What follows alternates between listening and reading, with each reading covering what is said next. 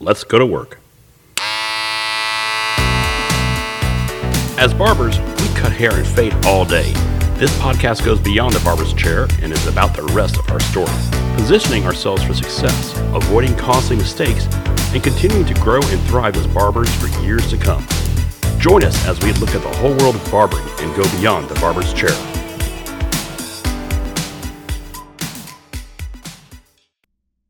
As a barbershop owner, what happens if a key employee or one of your key barbers is either disabled, you know, they're injured where they can't work for a while, or worst case scenario, they just pass away altogether? What happens then? It is certainly not a comfortable subject, but one that a uh, barbershop owner really would want to pay attention to here. I spoke with Howard Silvermintz with Tier 1 Capital, and he was able to explain a type of coverage that helps cover expenses while the key employee or the key barber is out of commission. I'm going to go straight to the interview from here. If I was the owner of that shop, I would be thinking a couple of things. You know, what would happen to me if Carlos got sick or hurt or Carlos passed away? How would that affect my business? I mean, I have rent to pay, or maybe I own the building. I have insurance to pay. I've got licenses to pay. Maybe I belong to a couple of associations.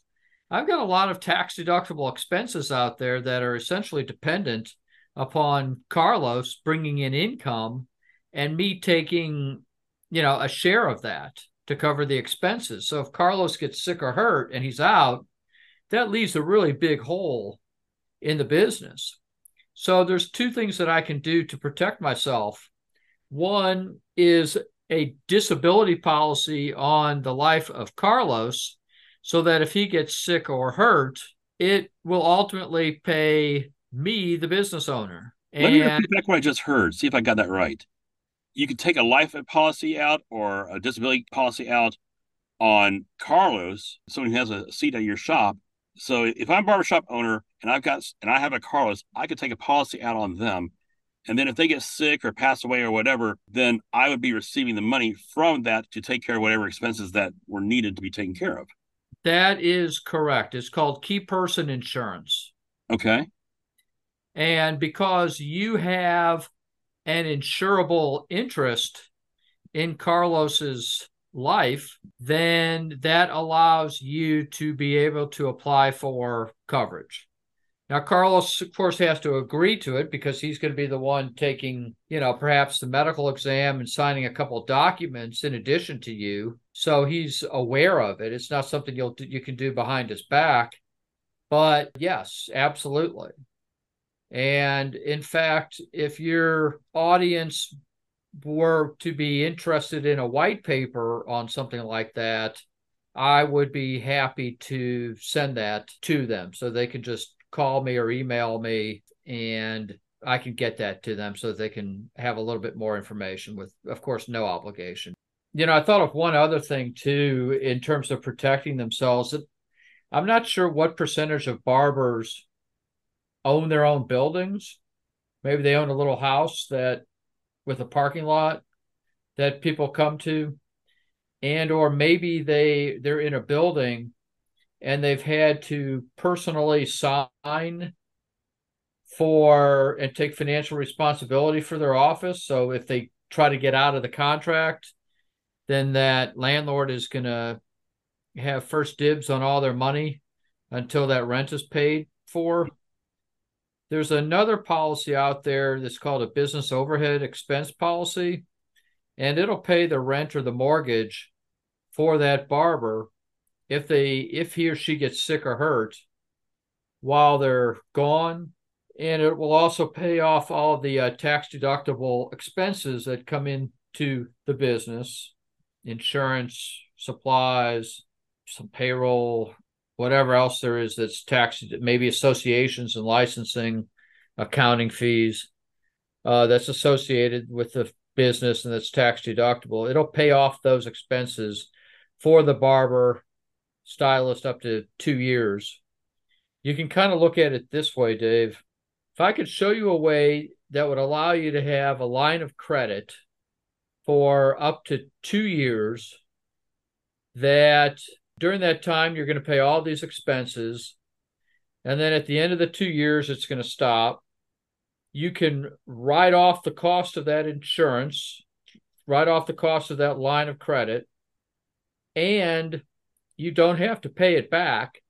Would that be something that would interest your listeners? And my um, guess is that it would definitely interest certainly some because there's some that it just won't apply to. But those that own their own buildings and those that have a personal guarantee on that lit on that lease would definitely be interested in something like that. And the premiums, the cost on that is, and I know it's all relative, but it's very inexpensive and it's tax deductible. So that's the other uh, policy that I'd consider if I was, uh, if I had my own shop, kind of like that. That's called what kind of policy? That's called a business overhead expense policy. Everything with insurance is like alphabet soup, and that's just another one. Right. And uh, it's a hard one, and it's not one that a lot of agents are aware of anymore. Mm-hmm. But it's out there. So, for example, if I own a barbershop, and maybe I maybe on the well, actually, let's go with the situations which I'm familiar with, where you lease it, but there's a personal guarantee. Sure. Uh, so even if you shut the doors down, you're you're, you're still liable for the rent. Uh, this this kind of policy would protect you in that case. You know, somebody has a yet car accident or something bad happens, and now or you're able to get this elephant off your back of not having to pay for all these months of rent that you're not going to be open. That that's a good synopsis. That's exactly what it is. And while you're trying to recover, you don't have to worry about the expense of running that business. And typically, when you're out on disability like that, within a year, you're going to know whether you're coming back or not. Mm-hmm. And if you're not coming back and you have that business overhead expense policy in place, it will preserve your business because you can bring somebody else in to cut heads while you're out and then maybe you can sell it to them at least maybe you'll be able to get a lump sum for your your book of business. Sure. And you know if you have a barber shop and you have a couple guys have maybe three or four guys renting chairs from you already and you go down that replaces a lot of the income and takes care of a lot of the bills that would have been getting taken care of. That's correct. Okay. And it's tax deductible. And you can look at it, like I said, as a tax deductible loan from the insurance carrier that does not have to be paid back, unlike your typical line of credit that always has to be paid back. That's it for today's episode of Beyond the Barber's Chair.